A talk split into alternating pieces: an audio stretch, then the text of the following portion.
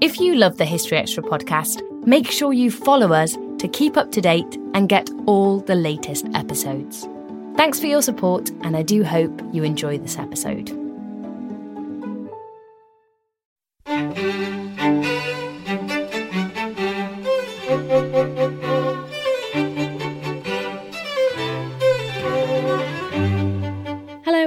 Welcome to the History Extra podcast from BBC History Magazine, Britain's best selling history magazine.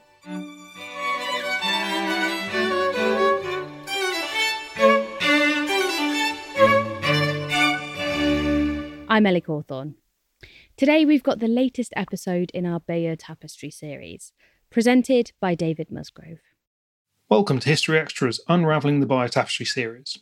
This is episode 2 How Was the Tapestry Made? My name is David Musgrove. I'm content director for BBC History Magazine and HistoryExtra.com. I'm very much fascinated by the Bayeux Tapestry, and I've written a book along with Professor Michael Lewis, a tapestry expert and member of the Tapestry's scientific committee, all about it. The book is published by Thames and Hudson in April 2021 and is called The Story of the Bayeux Tapestry Unravelling the Norman Conquest. Now, in this five part series, I've invited a series of experts to join Professor Lewis and I to talk our way through what we know about the tapestry and how we should understand it.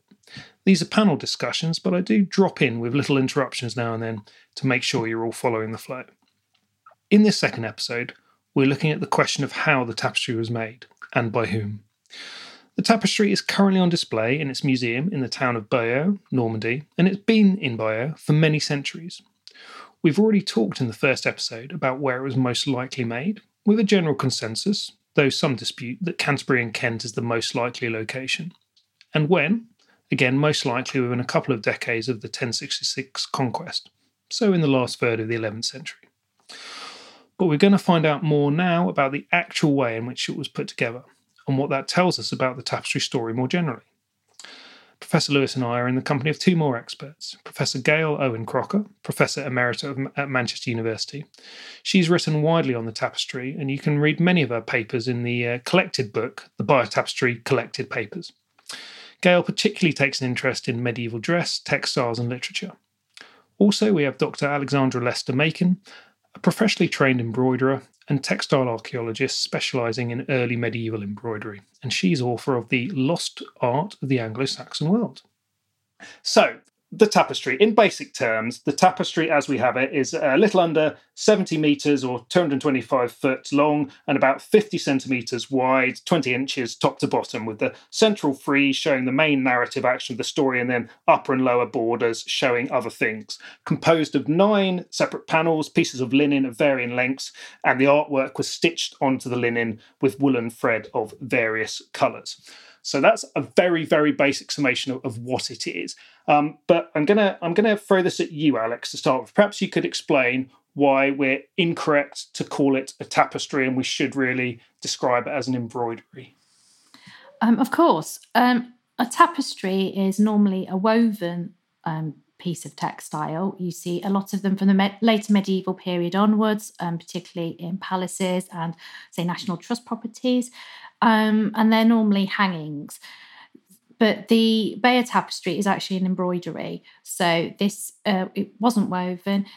We have a ground fabric, and then embroiderers worked the pattern on top. They stitched it with the woolen threads as a separate process. Okay, but everyone's uh, whether everyone's all right with us still calling it a, a tapestry. I hope just because that's what uh, uh, how it tends to be known um, uh, these days. Well, so, it comes from the French tapisserie, which means a hanging, a curtain, etc. So we're really borrowing their word rather than using the English technical word tapestry.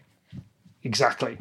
So what we've got at the moment is the uh, the original stitched together embroidered panels, but they're laid on a on a further linen backing strip, uh, which is numbered numbered from one to fifty eight, uh, and that was attached at some point. We don't know exactly when, some point before the 18th century, and then various other backing strips uh, and panels have been put on over the years. But at the moment, we've got uh, a Felton Lennon strip, which was attached in the 1980s when there was a, a conservation project, and there was also uh, an opportunity then to take some photographs of the back of the uh, of the tapestry, which has been very useful for for our, our current understanding. I suppose one of the things that perhaps before we talk about how it was made, so um, Michael, what, what do you think its current state of conservation is? Well, first of all, you know, kind of from a an exhibit sort of perspective, it's obviously displayed back on itself. So it's in a, a looped case that goes back on itself, um, and it's behind glass. Um, and obviously, that was the case that was made for the tapestry in the 1980s. So, 1982, it sort of opened and it was displayed like that. Um, as far as the object itself inside is is concerned, I mean, it is obviously very, very ancient, you know, nearly a thousand years old. Um, and um, its condition, I think, you know, considering that is is pretty good. Now, obviously, when you look at the tapestry close up, it's obvious that there's tears, there's cuts, there's stains, there's all sorts of marks on it. I mean, there's there's a there's many, many of those. Um, and it's clear the way that it's hung that it's more vulnerable in some parts than than other parts as well. So it's certainly a fragile document, but probably uh, an unbelievable survivor considering. What What do you think, Alex? How do you rate its uh, current uh, state of conservation? Um, I agree with everything Michael said, um, and also there's the um, French conservators check on on it. Uh, it yearly, Michael? Uh, yeah, yeah, yeah, every year, yeah, yeah, and um, I know that they are um, they're pleased with its it, its current state. I mean, we're extremely lucky that it's survived for as long as it has. Um, when you consider that documentary sources from the period state that houses had hangings possibly similar to this, and they've not survived. Um, so we're very lucky um, that we've got it. And I think Michael's right that the, the state that it's in at the moment is very good. And, and Gale, I mean, there have been various efforts at restoring it over the years, and it has been knocked about a bit, hasn't it? You know, oh, the, yes. the, the end panels are, are, not in, in good shape, for instance. Um, the, the uh, end is missing. Yeah, and um, the the first scene is is patched, and I think that's something you don't appreciate unless you see it in the flesh. That a lot of it is patched, and of course, if stitching goes through a patch, that's not original stitching.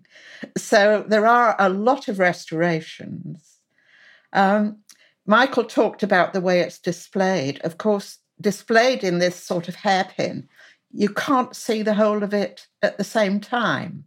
And that is a pity because you can't see the interrelationships between the uh, episodes in the narrative that, that they've chosen.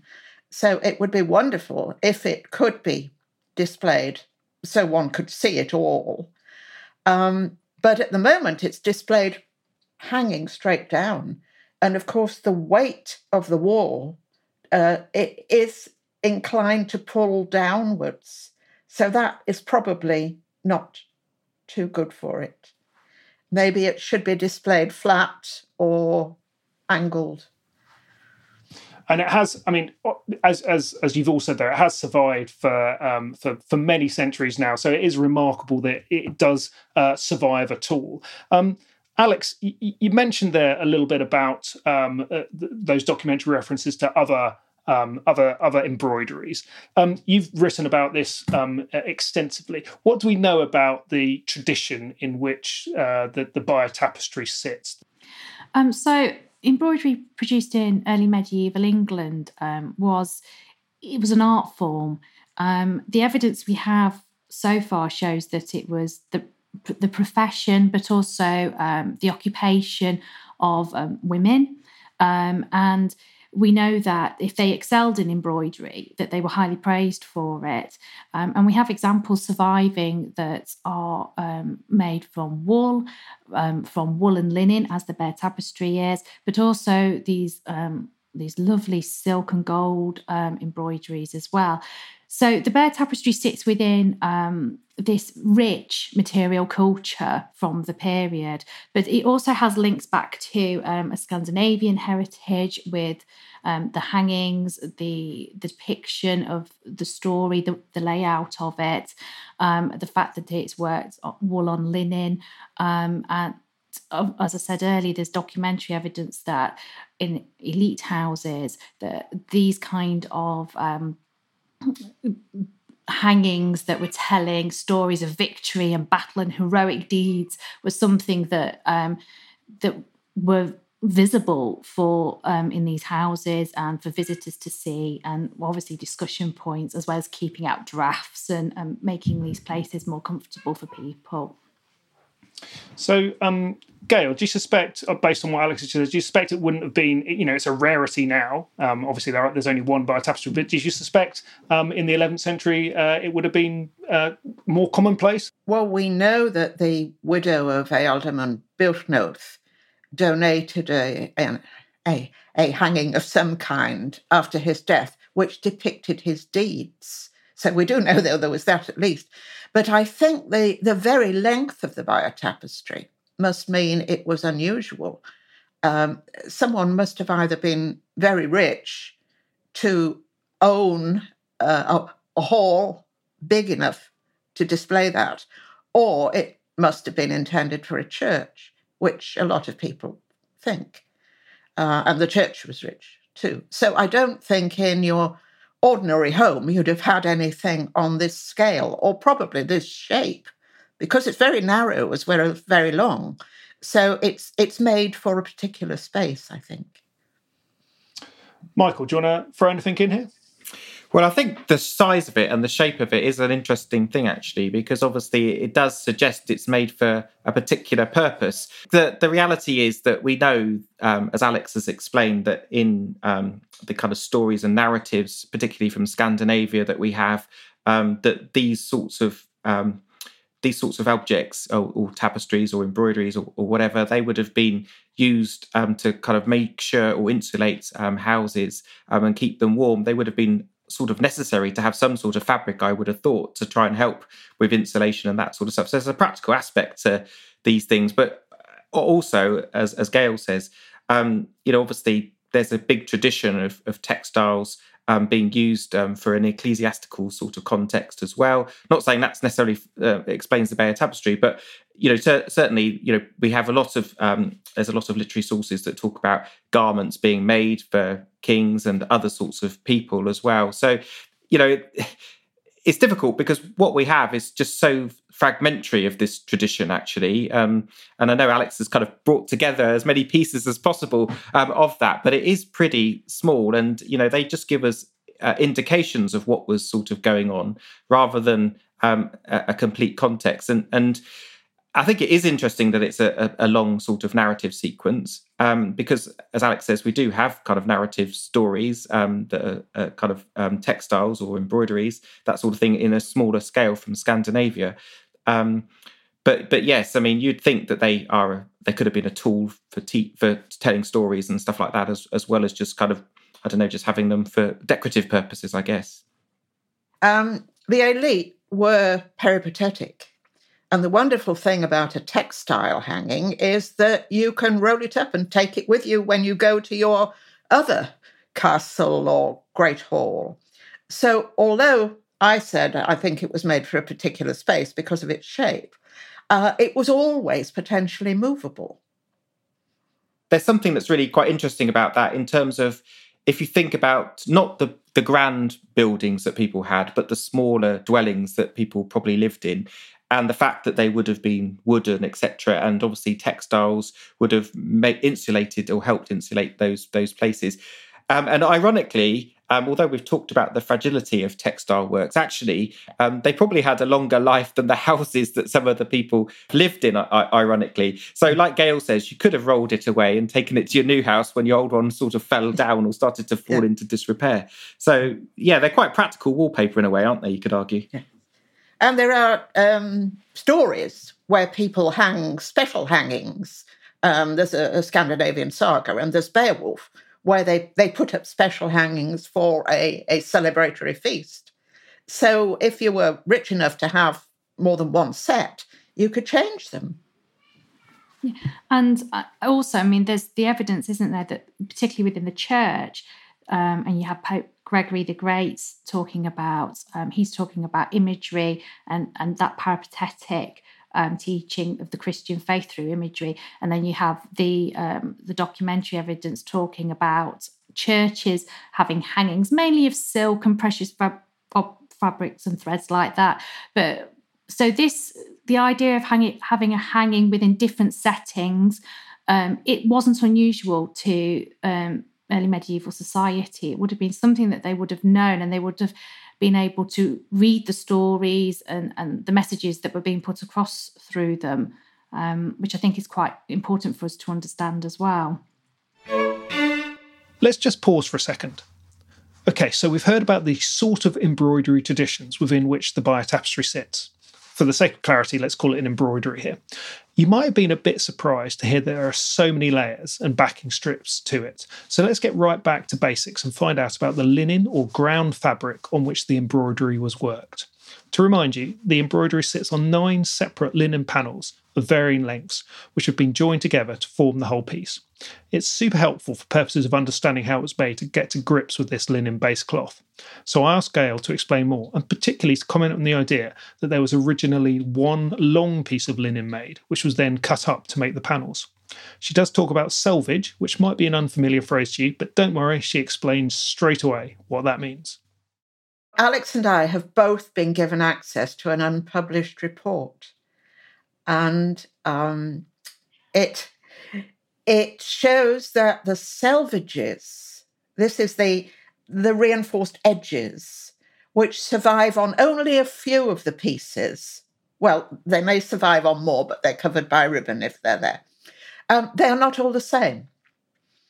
So even if there was uh, an original piece that was uh, slit into two, uh, and its two selvages were different, there are still more selvages than, than you can account for. So there's certainly uh, more than one piece. And there are subtle differences in the second stretch of linen. It's more different than the others are different from each other. Uh, it, it's, it's slightly coarser woven as well. There have been theories that have suggested that the tapestry was of one length of linen and that those have been cut up. And the way that they've cut up, you can say something about the context of which the embroidery was was made for because of the way that they kind of fit together. Um, but as Gale and Alex says, there's a, there's, a, there's another way of looking at that uh, as well, and, and that that might not be the case. But um, there's been quite a few studies, hasn't there, of trying to try and work out the length of the tapestry from the bits that survive, essentially. What what do we know about the linen industry? What how how would that piece of linen have been produced, and, and what sort of people might have been making it? Gale, is that that's probably something well, you're you're it's on? flax which grows, and it's a, a long, arduous, and smelly process uh, to produce th- thread from it. It it has to be um, retted to get rid of the outer um, coating of the stems and then the bundles of fibers have to be released from in, inside. That's that's, that's uh, giving a, very short account of it, and then it it has to be spun, uh, and that was all done by hand, of course, until the Industrial Revolution, um, using uh, spit usually. So ev- every medieval thread that anybody wore or sat on or was kept warm by has passed between some woman's finger and thumb. And if it's linen, it's probably passed through her, her, saliva as well. Um, and this piece of linen, uh, or pieces of linen, were long. So they must have been woven on the new loom, the new flat loom with treadles, which, when it was first introduced round about the year 1000, was a man's machine. So women traditionally did the spinning, um, men did that weaving on the on the, the flat loom. Um, women or men could have done the stitching of the pieces together. Uh, traditionally, women do the embroidery, but of course, in the later Middle Ages, we know there were male embroiderers, and there may have been male embroiderers even then. So it's it's not just women's work like a, a, lot of the, the tradition says. Men must have done the weaving. Uh, and of course, the monastery where it was probably designed was a male place as well. So let's have some uh, gender equity in the discussion of it. I mean, I did have a thought actually on this, which obviously we kind of reflected on before about the scientific work that may or may not happen, um, or could happen, I should say, because obviously there is a fascination in terms of you know how these different parts of linen kind of relate to each other. Um, as has been suggested, they may or they may not, and obviously scientific work could test that. Um, and there's also um, a kind of a kind of related sort of issue about where these where they were sourced. You know, are they sourced in the same places? You know, the material for them is it from the same place or not? And I think one of the things that is fascinating about the tapestry, which I think a lot of people would presume has sort of already happened, is you know lots of scientific tests and works um, using chemicals and God knows what else to try and understand some of these basic questions. But the reality is, you know, some of this basic stuff, it, it would seem, we just don't know the answer to. What has already been done is doing a thread count. How many threads per centimetre in warp and weft? That's a fairly um, established thing to do. Um, and looking at the selvage, how many thicker threads are there in the selvage? Are they all the same thickness? That is what's in the unpublished report. But the science has opened up and could do so much more. Um, are the um, the different parts of the tapestry grown from the same plant, even? Um, or is it the same species of plant in different places? I, I, I think probably science is on the way to discovering that. And that could really open it up. Let's take a pause for a second here to regroup. We've just had a long and hopefully interesting discussion there on the physical materials used to actually create the tapestry. I think that's worth briefly reflecting on because it's pretty easy to glance at this as a piece of art or as a historical document and forget the fact that a lot of hands went into making this piece of linen and embroidery. It is, in that sense, a direct link to the skills and craft work of people who lived almost a thousand years ago. The industrial process to create the linen, the arduous, smelly affair that Gale described, with the threads moistened by women's saliva, takes us right back to the 11th century. We're about to hear more from Alex about the complicated logistics that would have been required to allow for the embroidery to have been committed to the linen. The gathering and colouring of the wool, setting up and tightening panels on wooden frames, and the sorts of spaces and light that would have been needed for the skilled needleworkers to do their work notwithstanding the complications of transmitting the original design to the fabric. This fantastic and rare survival of medieval embroidery affords us the opportunity to think about the people behind the art as much as the art itself.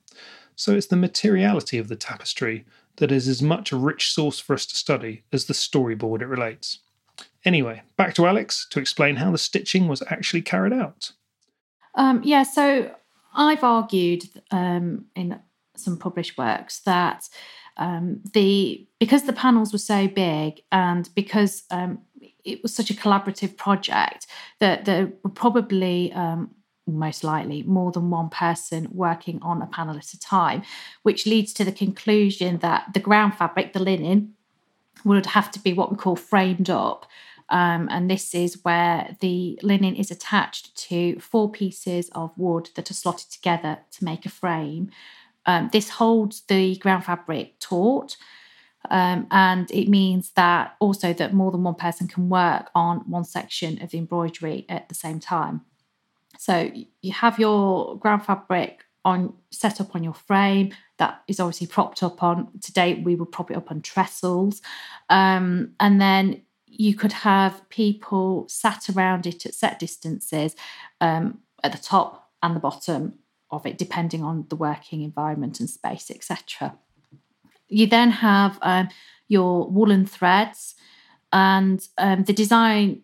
Gale and I both agree with this that the design would have been transferred onto the ground fabric before um, embroidery commenced, um, and then the, by looking and analysing the stitches, it is obvious that um, embroiderers were given set areas to work um, and they work them to specific formula. So generally, it's you do your the outline first, and then you do the filling. And then um, within what I call motifs, say for a horse, for example, those motifs were split up into other smaller working areas as well. And it's obvious from the way the stitching's been um, constructed that the embroiderers weren't looking at a horse, they were looking at the area that they were stitching and they were concentrating on that particular area. Um, so the outlines are worked in what we call stem stitch, uh, which is a line stitch. Um, and you see stem stitch used as an outline well, people use it today, so it's a long history. And then the fillings are generally the ones that people notice the most. That's um, called laid work. Some people call it Bayeux stitch. Um, and that's um, a twofold process because it's threads laid upon one on top of the other to create it. But then you get some areas, not many, but some areas that use chain stitch. Um, and there's some and some of the areas, um, non-line areas that use rows and rows of stem stitch packed together in order to create a dense coloured area of fabric. And so they would work on these um, these areas, moving from one area to the next as needed. Um, there's also evidence that um, buildings such as castles or the buildings that we can view, like theatre stages on a theatre, they will probably work by teams of embroiderers, and the same teams or team may have um, completed all of those, um, which obviously then leads to the conclusion that um, all the panels must have been worked within one building or a number of buildings close together in order for this um, to facilitate this movement of people to where they were needed. Um, and because of the project being such a huge one, there must have been an overall project manager overseeing organising people, organising the materials, um, and things like that. So very complex, really. It's not just about sitting down and doing a few stitches over. Well, it wouldn't have been a cup of tea then, but that kind of thing. It, it was a proper professional setup, really. And, and presumably the, the, the, space in which it was done would have to have been quite a large space because these these panels, some of them are are quite long, aren't they? They are, yes. Um, so yeah, the spaces would have to have accommodated that. Whether the panels were um, as because what you can do is when you've attached a ground fabric to a frame, you can roll and unroll it on the frame, so you have less space. Uh, you need less space because there's less um, of the embroidery uh, unrolled, and you just work on the bit that's that's visible. Um, but that that needs more investigation. So the spaces would have to have accommodated larger areas, and particularly because you're storing your materials as, as, well. It's not just about sitting around the embroidery frame and embroidering. You've, you've got your materials and everything else. Um, so yeah, and obviously you would have needed quite a lot of wool as well, wouldn't you? So um... yes, a lot of wool, which is a lot of preparation and a lot of dyeing, and um, yeah, so there's a lot of, of course, sort of background logistics going on behind this as well. Um, and it would be, I would love to be able to. This is this is how sad I am. I would love to be able to do some research looking at um, the the colours to see the variation in colours and to see if that's down to what we would now call dye lots, different um, batches being dyed at different times, or whether it's down to fading and thing over over time, um, and to see what we could work out about this, the logistics, the back room um, work going on from that sort of thing as well. Sure, Gale, do you want to um, add I something to that? In? Yes. Yes. Uh, you need a good light to do embroidery, and medieval windows were tiny. So I wonder where they did it. And I do wonder if we can rethink the frame. I've seen embroiderers in Madeira working in their doorways on their knees. And they produce the most beautiful work, and it isn't pulled uh, as you would expect because they're working without a frame. Uh, that's a, a, not an old tradition. It's 18th or 19th century. I'm not saying it's a medieval tradition. It's it's just that that's the way it's done, and they do great big tablecloths and things like that on their knee. Uh, what do you think about that, Alex? And they, they would have the light of the, the doorway if they were able to to do that. Yes, it's um, it's a possibility. I mean, our uh, nobody's actually researched um, embroidery equipment, so we we don't know of any surviving um, frames and things. I found through my PhD research an image of um, a, a, possible embroidery frame um, in a in a document um, a manuscript, um, but that's really the only image we've got from that early a period. So it, that is a possibility. It these are all really exciting ideas and um, things that need to be investigated further. I think um, for, through experimental archaeology and other practical projects, as well as um, trawling, um, documentary and art history sources and things like that.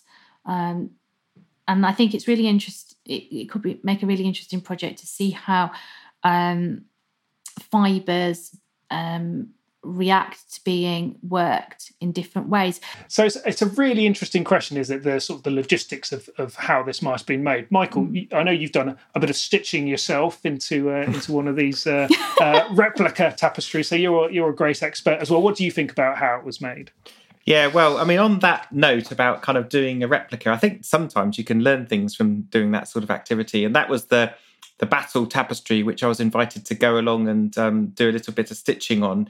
And I think one thing that I found quite fascinating actually is although I mean, Alex is going to completely disagree with me here, I know. But um, although you obviously need a lot of skill to do this well, um, you can do quite well with some limited skill, with with not a much skill. So I was quite surprised actually how good I was at this, to be honest. Um, so I think I could have um, done the Bayeux Tapestry, no problem.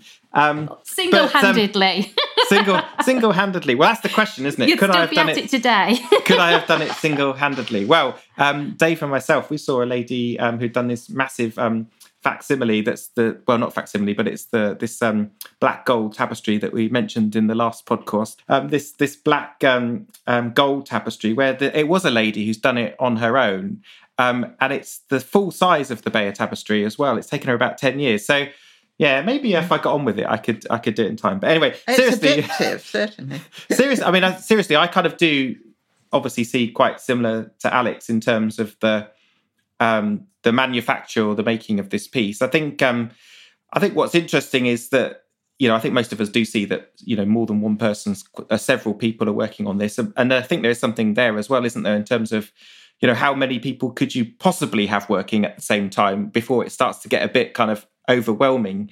Um, and also the kind of sequence of them as well. Um, I mean, as you know, in some of the work that I've done, I've kind of suggested that there's a simplification in the tapestry process as it goes on, and I, I, I know other people won't necessarily agree with that, but um, that does seem to me that maybe there could have been certain parts um, or certain lengths, if you like, um, produced um, at, simultaneously, and then other pieces kind of added on um, a bit later on.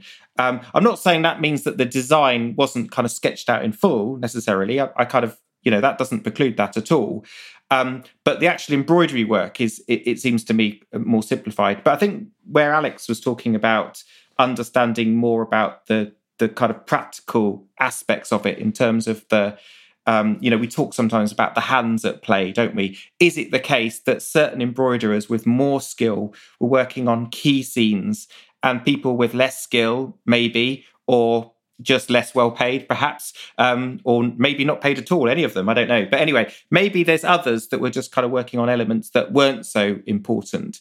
Um, and like Alex says, in terms of the, the dye, there is some sort of scientific work that's starting now um, looking at the dyes, uh, non invasive techniques to look at the dyes. Um, and I think that will tell us similar things as well. You know, where were they investing the resources? And you know, from what we've learned from manuscripts as well, which obviously we'll probably pop on to um, a bit later, but in terms of manuscripts, it's clear sometimes within manuscripts, um, certain colors are used or certain minerals or elements are used within the colors that you don't actually see.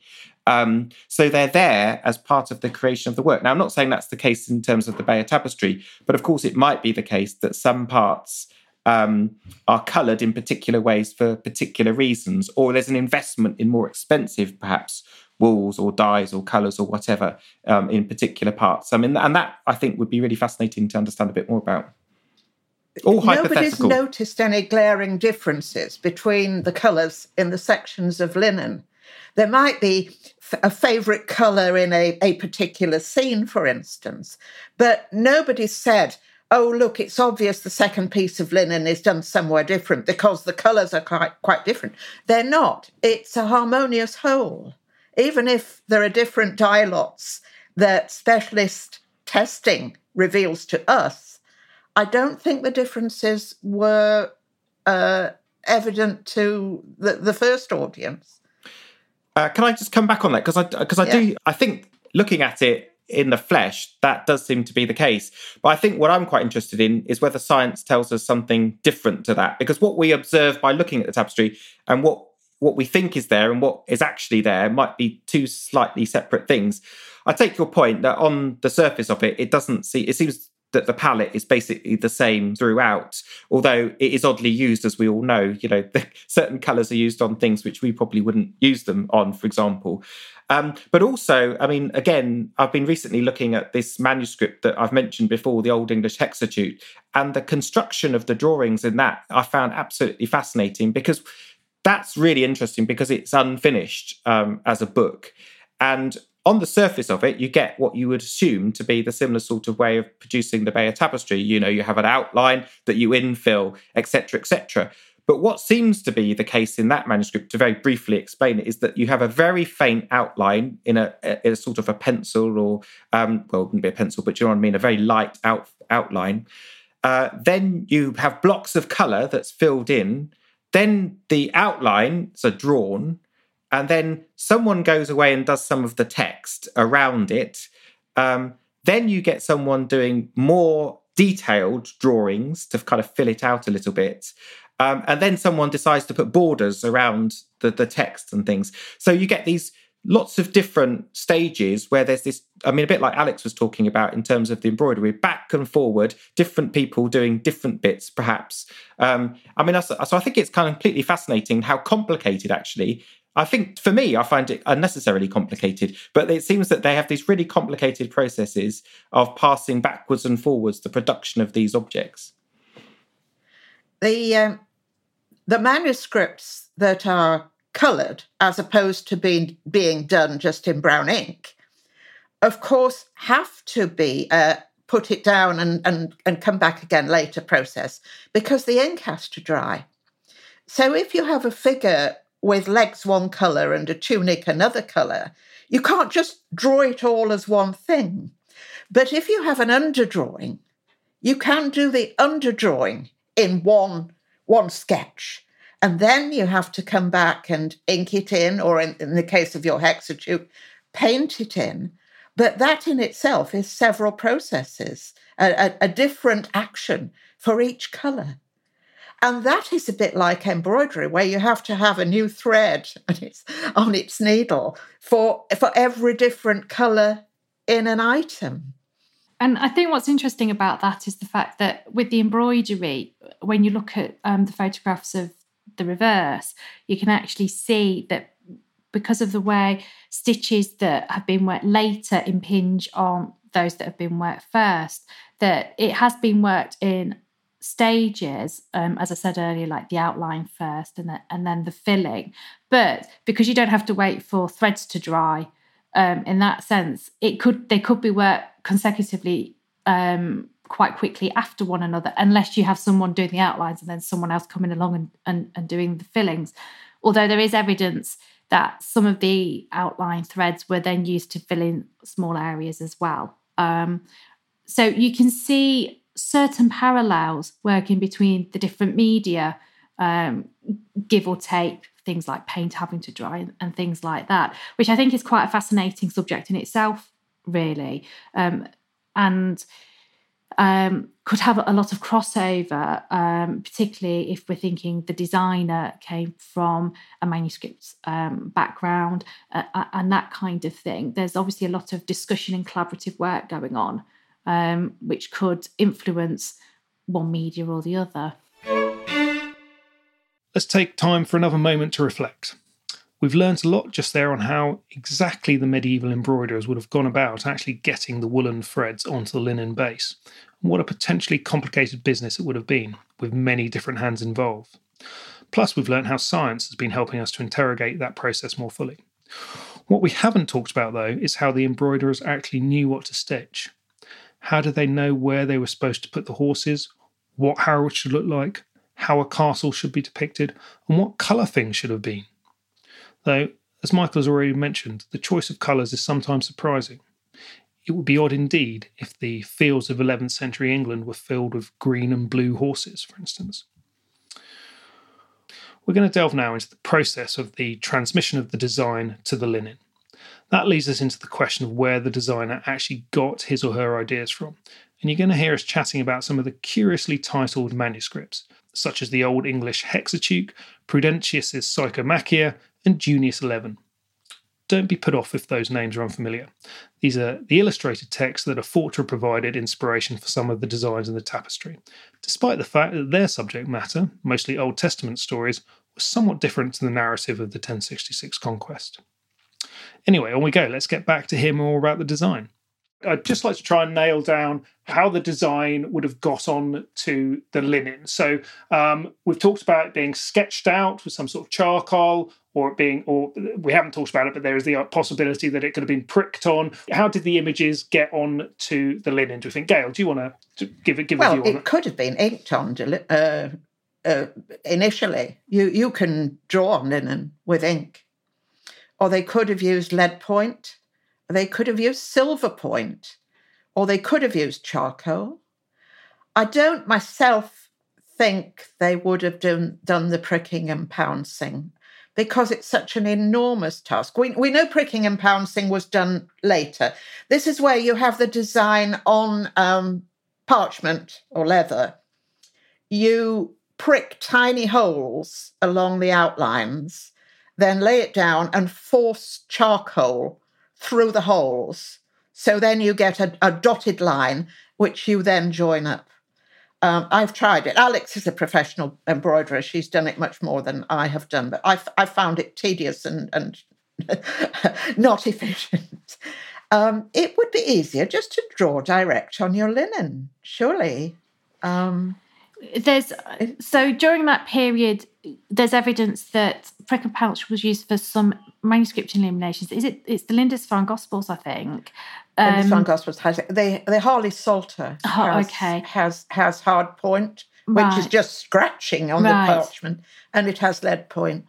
But I would agree with Gale that for something of this magnitude and the cost of vellum, um, as well as uh, the time it takes to use the prick and pounce method, um, means that really I, I doubt they would have used that method for for the Bayeux tapestry.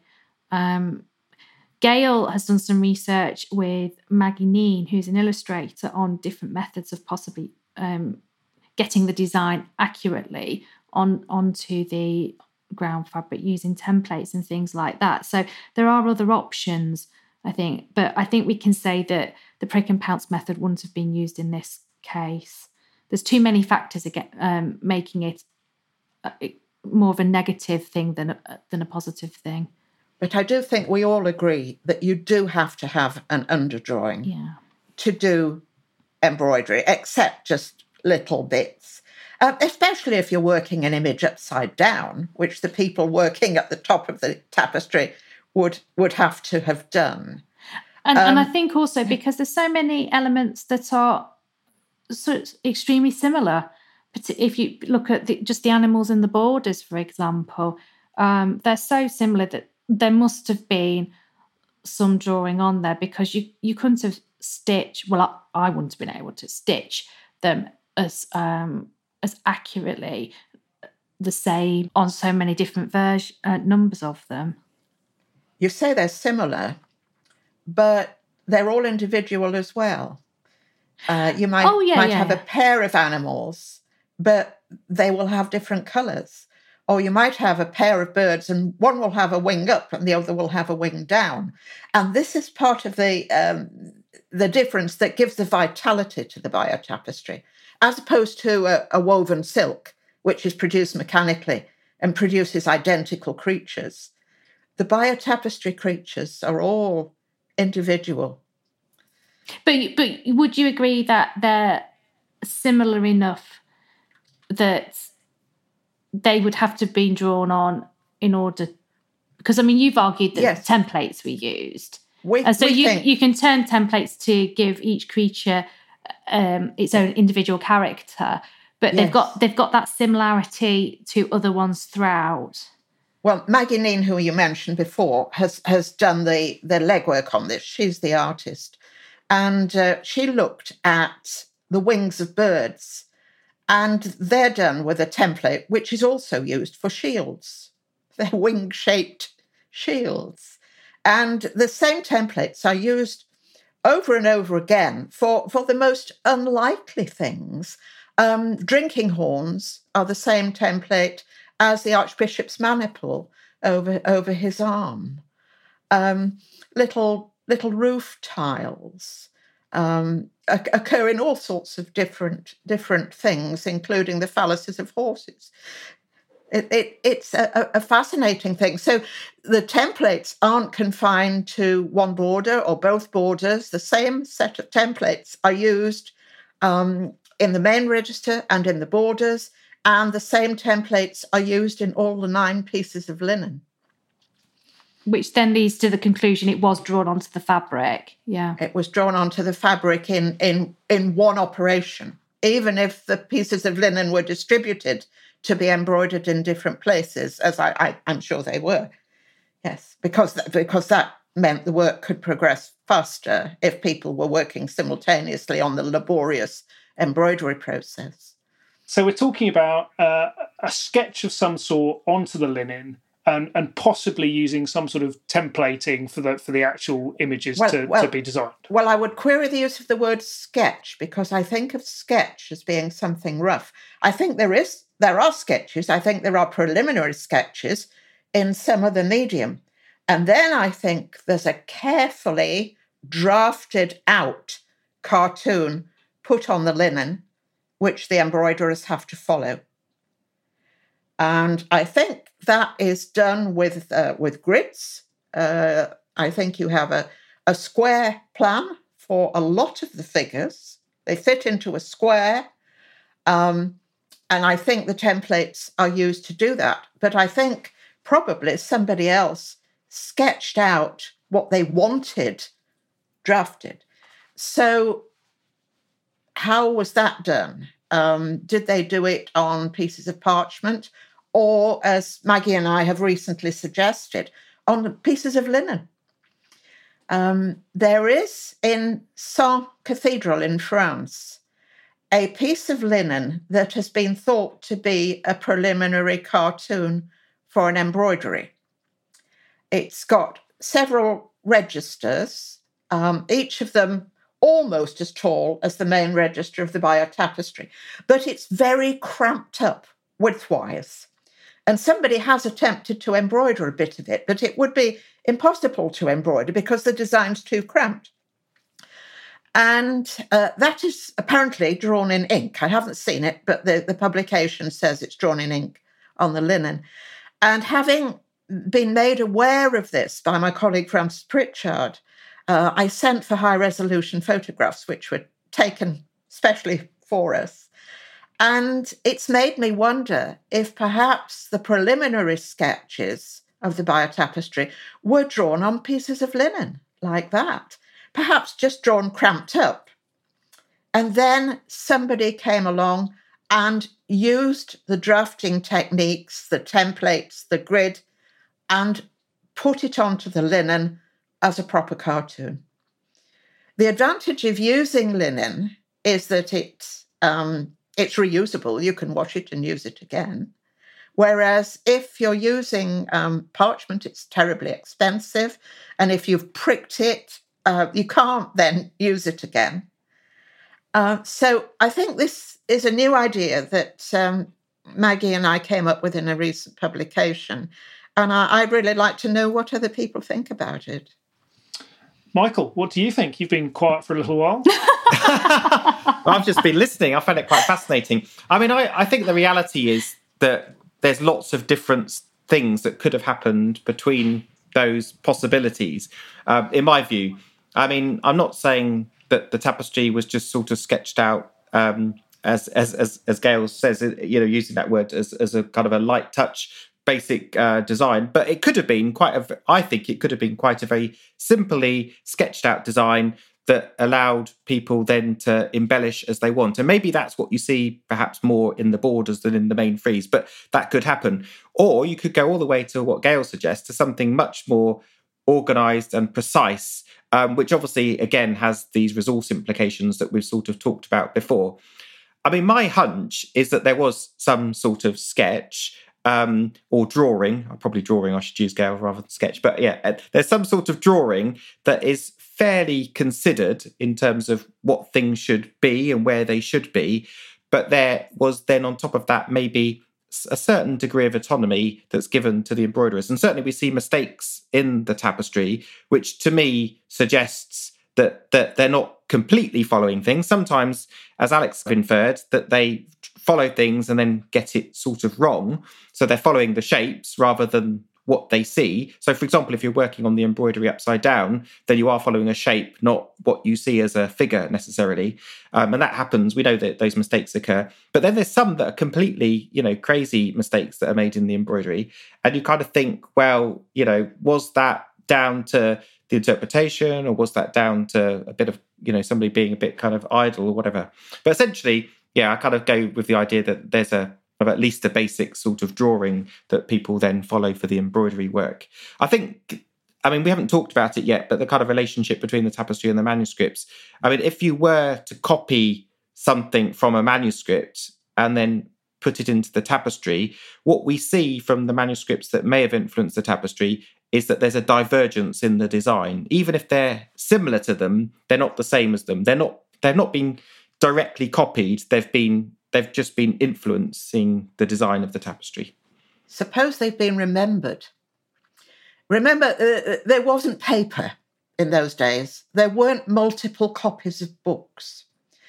And so, if you were being educated in a monastery, you might spend a year learning a book. And if it was an illustrated manuscript, the illustrations were there to help you remember the text. They were mnemonic.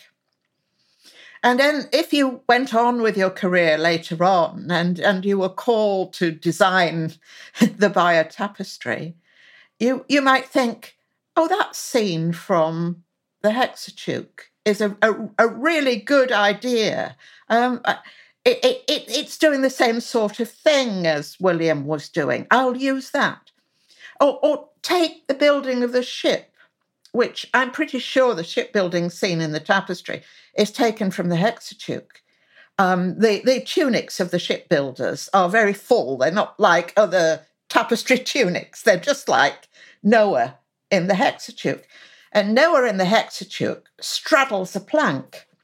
One of the shipbuilders in the tapestry straddles a ship. It's quite impossible. He couldn't have got his legs on both sides of a ship big enough to take men and horses. So, but the position is the same. And then uh, Noah has a, a distinctive tool as a side axe. Another figure in the, the tapestry shipbuilding scene is using that very tool. Um, so I think that's that's deliberately taking something uh, that may only have been in memory and, and remembering that axe, remembering that position, remembering that tunic, and then reinterpreting it? I think we do have model books um, from certainly slightly slightly later periods where drawings are copied from one source and then directly put into another. And, and certainly, I think in our book, David, we argue that there's the potential of a sort of model book being um, used. I mean, I take the point about kind of memory. What's interesting, I think, about the Hexateuch and the relationship with the tapestry is, is like you say, there are some similarities, but also there's the case where there's some figures that are sort of cut up. Kind of going back to your template model before, you know, they've used a, a hand of this or an arm of that and a, a head of this and a, a, a somebody doing this. To me, that is more than just memory. That may have been the fact that they've, you know, how many times would they've really created that drawing? And maybe they've been influenced by it. But it does seem to me that they've really got that in mind um, very closely. And that I, I don't think it can be just a memory. I think it has to be a physical replication somehow um, of one to the other. Um, although uh, there is a divergence, as I as I su- suggested, and and what is what explains that divergence? Is it the kind of transfer of the design onto the embroidery, which again, if you're kind of doing a free hand sketch, if you like, onto the embroidery, might explain that better than if you're using a method like we've talked about with you know pricking up something. Hmm. So you talked a bit about uh, manuscripts that may have influenced the design. What what what other sources might have uh, been influencing on on the way the uh, the design was put out? Um, Alex, have you got any views on that? On other on other media that might have um, uh, guided the hand of the designer, if there was one designer? Um, I think from a textile point of view, um, you can look at hangings that have survived within the Scandinavian world, um, and you can see similarities between layouts um, in that respect. Um, I think from other sources, I think Gail and Michael are probably better answering that question. I could go on with the with the textiles. Imported woven silks, with their pairs of animals on either side of a plant, march or marching along. They they certainly influence the borders. And Michael, do you want to talk about the manuscripts? I, think generally, I think one thing we have to remember is what survives now is a is a very small percentage of what existed in the past. And like Alex says, I mean, there could have been lots more um, wall hangings, etc., etc., that could have influenced the tapestry that we'll just never know about because they just don't simply survive. And also, in that regard, you, you know, wall paintings in certain contexts, obviously, they're more likely to be in I would thought, um, you can tell me if I'm wrong, Gale, but more likely to be in stone buildings than than any, sure anywhere else. So, so I but mean, of again, course, if they travel to Rome, uh, and religious people regularly travel to Rome, they'd have seen them there. Yeah, of course. So there's there's a there's a possibility of that. I mean, even I think you know in material culture, as we call it, you know the small finds, the designs on jewelry, etc. Perhaps you know you can sometimes see occasional kind of influences that um, in Scandinavian art that may have kind of found its way to the Bayeux Tapestry, particularly in those kind of border elements of beasts and birds and that sort of stuff. But in terms of the illuminated manuscripts, I mean, we've talked about a few of them already. I mean, for my mind, the Old English Hexateuch uh, which is in the British Library, and um, the Junius 11 manuscript, which is in the Bodleian Library, are the two that are probably to have uh, the biggest impact, apart from um, Prudentius uh, of um, that's also in the British Library as well. So there's there's a there's not many, but there's a number of heavily illustrated um, manuscripts. Um, some of them very colourful, like the Hexateuch. Some of them more line drawings, like Junius Eleven. Um, and what you see in the Bayeux Tapestry is this liveliness of the characters that you see in manuscripts.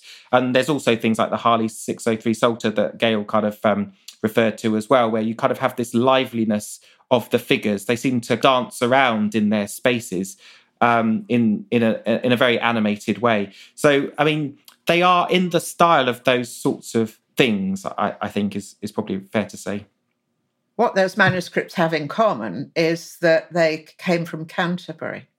Uh, most of them were from St. Augustine's Abbey. Junius 11 was probably from the cathedral, and, and the two were literally a stone's throw from one another. So I think the designer must have known the Canterbury Library the designer may have known other libraries as well, which haven't survived for us. But I think it, it's certain that the designer knew Canterbury manuscripts. Uh, Harley 603 was Canterbury. The uh, Prudentius manuscript you mentioned was a Canterbury manuscript.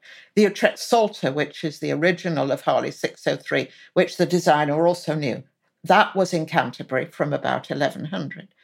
So um, the tradition of illustrating a narrative as opposed to using pictures to illuminate a book. The illustration tradition is very much a Canterbury thing in England. So these, what, what Michael called the, the spirited figures, that's a Canterbury style thing, isn't it? It's time for one more interruption from me in this episode.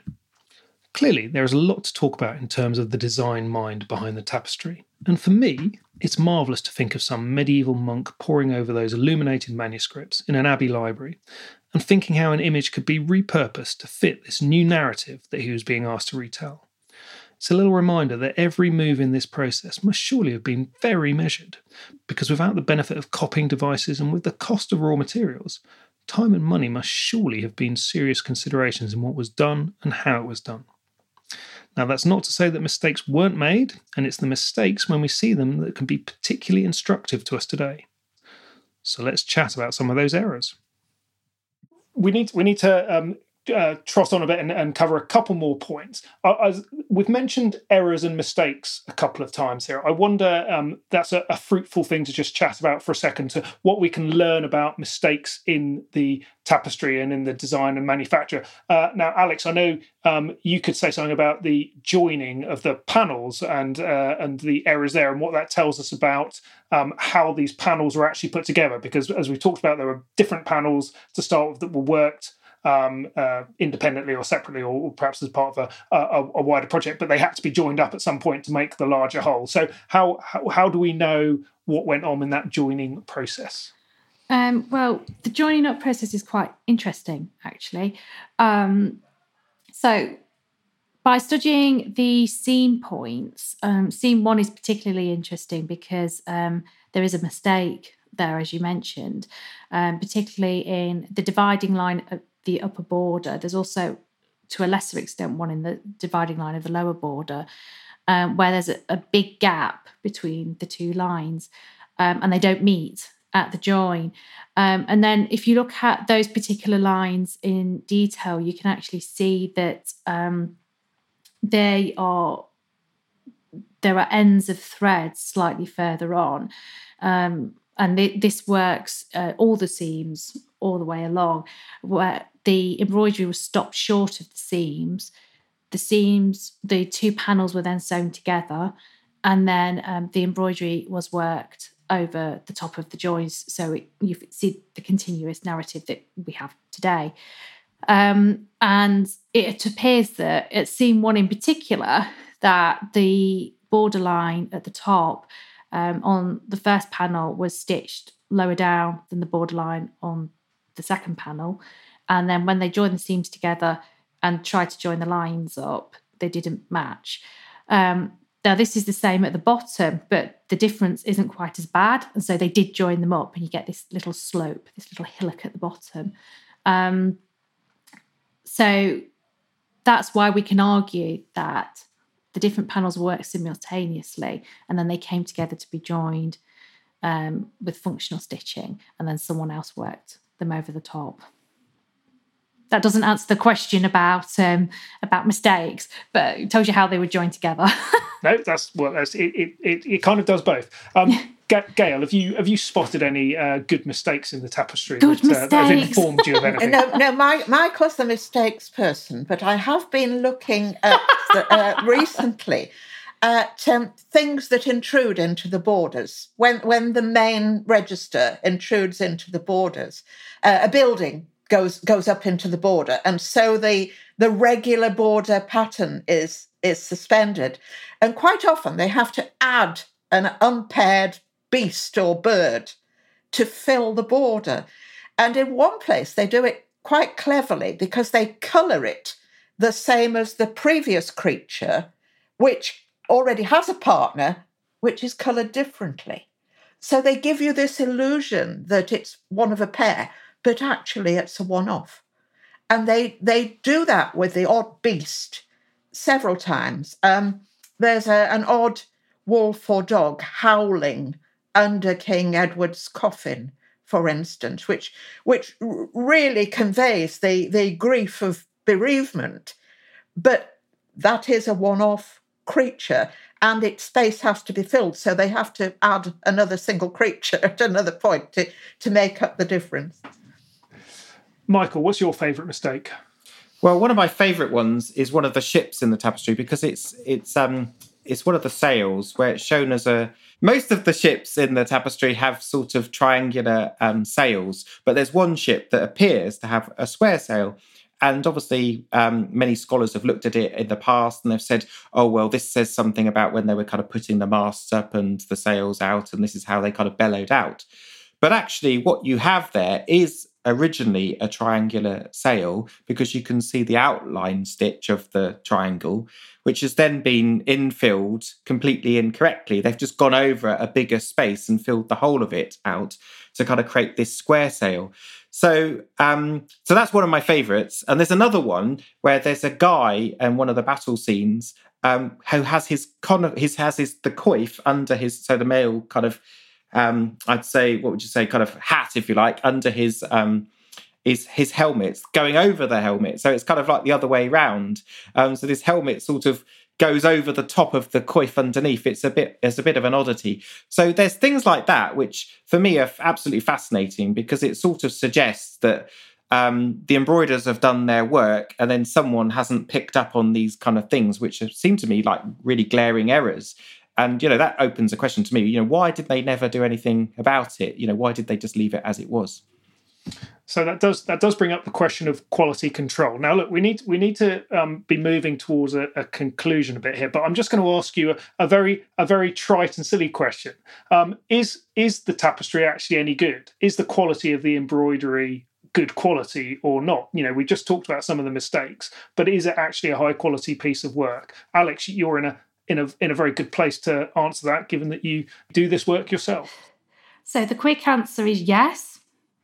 Um, the longer answer is yes because um, uh, well, when you take into account its size uh, and the project as a whole, um, and the consistency of the stitch work throughout. I know Michael suggested that the stitching does change towards the end, but you can see that there's a consistency throughout that the onlooker wouldn't have necessarily seen. We notice changes in consistency because we're studying it up close and personal.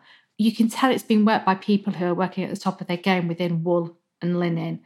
And um, just because it doesn't have silk work or gold thread or pearls or jewels involved in it doesn't mean that it's not high quality. Um, and it's and because we're so used to looking at the fineness of silk work, it makes us think that the Bayeux tapestry isn't of such a good quality stand, standard, but actually it is when you take into account the materials that are being used um, and how it's been executed. Thanks, Gale. How, how do you assess the the quality of the of the tapestry? I think it's high quality. It's so dynamic. Each uh, creature, human being, is an individual. And it's been so carefully thought out. If you have a row of riders, you don't get any two in the same colours with the same coloured tack or the same coloured horse. Uh, each creature is an individual. So that's not mechanical like you sometimes get in a manuscript. You just get a, a, a row of fronts of horses and they haven't got enough legs, you know. Uh, it's just been produced without thinking too much. This has been so carefully thought through. And also the messages in it, I think, are pretty subtle. I, I, I, agree. I think there is power in this, and I, I, you know, I see the, I like the faces looking out of the tower, waiting for for Harold's ship to return, or, or the, or the power of the woman taking away um, her child from from a from the burning house before the um, uh, before the battle. Um, so I see a lot of power in it, but I'm not, I'm not an experienced uh, embroiderer. So, um, Michael, what what do you think? Do you think it's a, a good quality or not? Um, I think from my perspective, what I find kind of fascinating about the embroidery is to what extent, I mean, it's kind of skilled com- comparatively to what you have at the time. I'm just, I'm just kind of thinking in terms of other sorts of objects I'm more familiar with in terms of how, how they're constructed. So, you know, uh, medieval finds, etc., that's kind of reported to us through the Portable Antiquity Scheme. And you, you know, with those objects, you see a craftsmanship in lots of things that is not easy to replicate these days. So I suppose the question to Alex and Gale that I sort of have is I can understand that these people are, are highly skilled compared with many embroiderers perhaps um, today, or we would rate them as as highly um, skilled embroiderers. But how how particular were they within the context of their day? If if we're thinking that there's a lot of people doing um, textile work, embroidery work as from a day to day activity from when they're very small. Um, is it the case that lots of people could reach this, you know, relatively high level of embroidery work, or is it really even in those days that it would just be a small number of people? I'm gonna I'm gonna uh, allow Alex Gale to answer that, but um, I'm to put one more thing because we, we need to get to an end, I'm going to ask you to offer um, concluding thoughts, if you have them, on on the tapestry as a physical artifact. If you want to answer Michael's point as well, then please do. But also, if uh, there's one other thing, um, if anybody wants to take a punt on how long it would have taken to make the tapestry, I'm happy to receive your views on that. Um, so let's go around. So, Alex, um, do you want to do you want to be the first to uh, not to really? no, no. Um, so to answer Michael's question first, I think that a lot of people could embroider and possibly up to such a standard. However, you've got to keep in mind that not a lot of people had the time to do so once they were having to do other jobs around their home, around their village, etc. It's generally people who were doing this as a profession and um, women who um, were able to do this as what I class as a worthy occupation, um, who we're consistently hitting that level. So I think I'm answering that as a double edged thing, really. Uh, thoughts about the Bayeux, final thought. There are no final thoughts about the Bayeux Tapestry. This is the this is the amazingness of the tapestry because once you think you've answered something, it actually opens up more questions.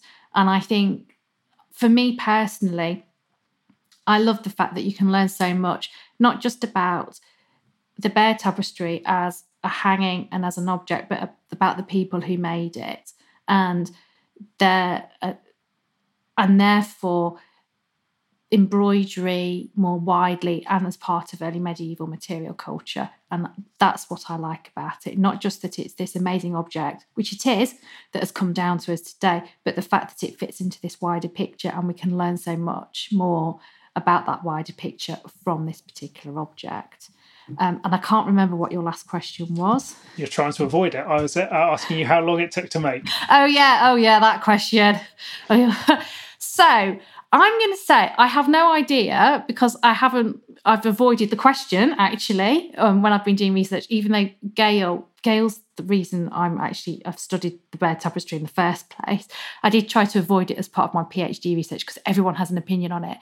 But I would say that um, things like Bayeux stitch or glade work, whatever you want to call it, worked in wool um, is actually a quicker stitch to work than you would think. So the time taken, you look at this massive hanging and you think that would have taken years and years and years, even with teams of people working on it. But actually, it would have taken a long time, but perhaps not as long as we think it would. There we go. I'm hedging okay. my bets and not answering the question. I could become a, a, politician. That's a good answer. That's a good answer. Um, uh, Michael, you, what are your your final thoughts on the tapestry as a, as a physical artifact?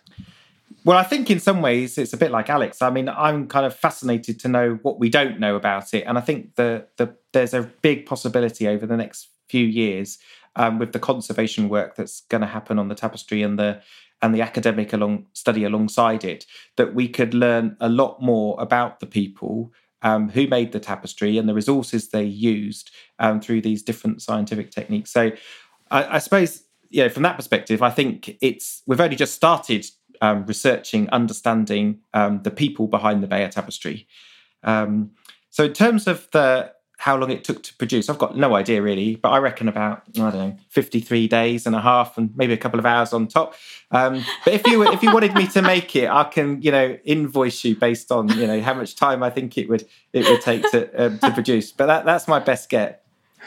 Okay, Gale, what, what um, you, you, can have the last word. What's what's your what's your concluding thoughts on the on the tapestry as a as a physical artifact? That every time I look at it, I see something new and I love it.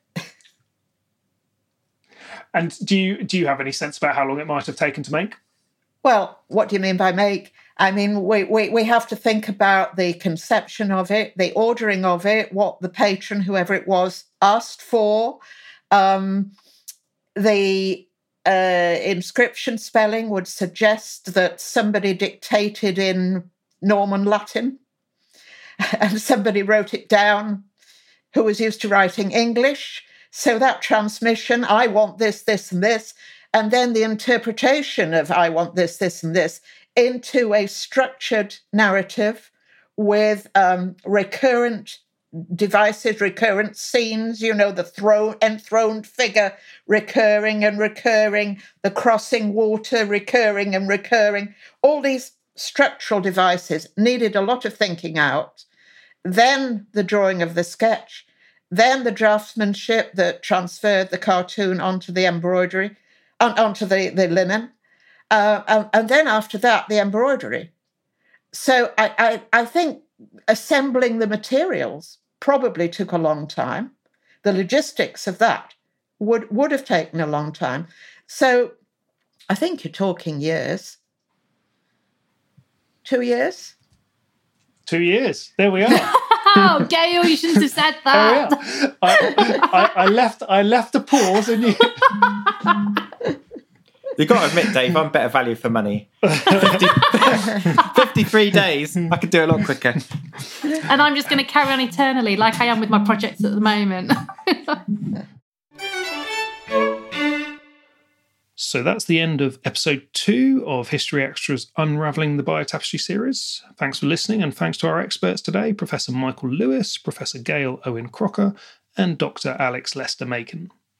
Hopefully, you'll agree that there is much of interest to learn from looking behind the story and thinking about the tapestry as a physical object itself.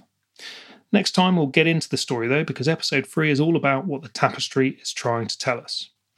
And just as a reminder, the story of the Bayeux Tapestry, Unravelling the Norman Conquest, written by me, David Musgrove, and Michael Lewis, is published by Thames and Hudson in April 2021. And we have a feature on what's missing from the tapestry in the March issue of BBC History magazine. Plus, go to historyextra.com and you'll find all manner of great tapestry content, including a piece by Alexandra Lester Makin on the making of the tapestry. So do go and have a look at that. Thanks for listening. This podcast was produced by Ben Hewitt and Jack Bateman.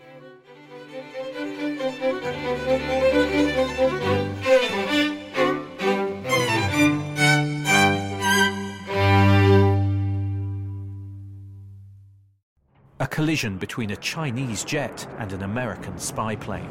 He came and rammed into our left wing. With relations increasingly strained, what are the chances of things spinning out of control? The Western world was asleep. I'm Gordon Corera. I'll be exploring the friction in this most important of relationships and asking Has the West taken its eye off the ball? You cannot ignore China. From BBC Radio 4, this is Shadow War China and the West. Listen wherever you get your podcasts.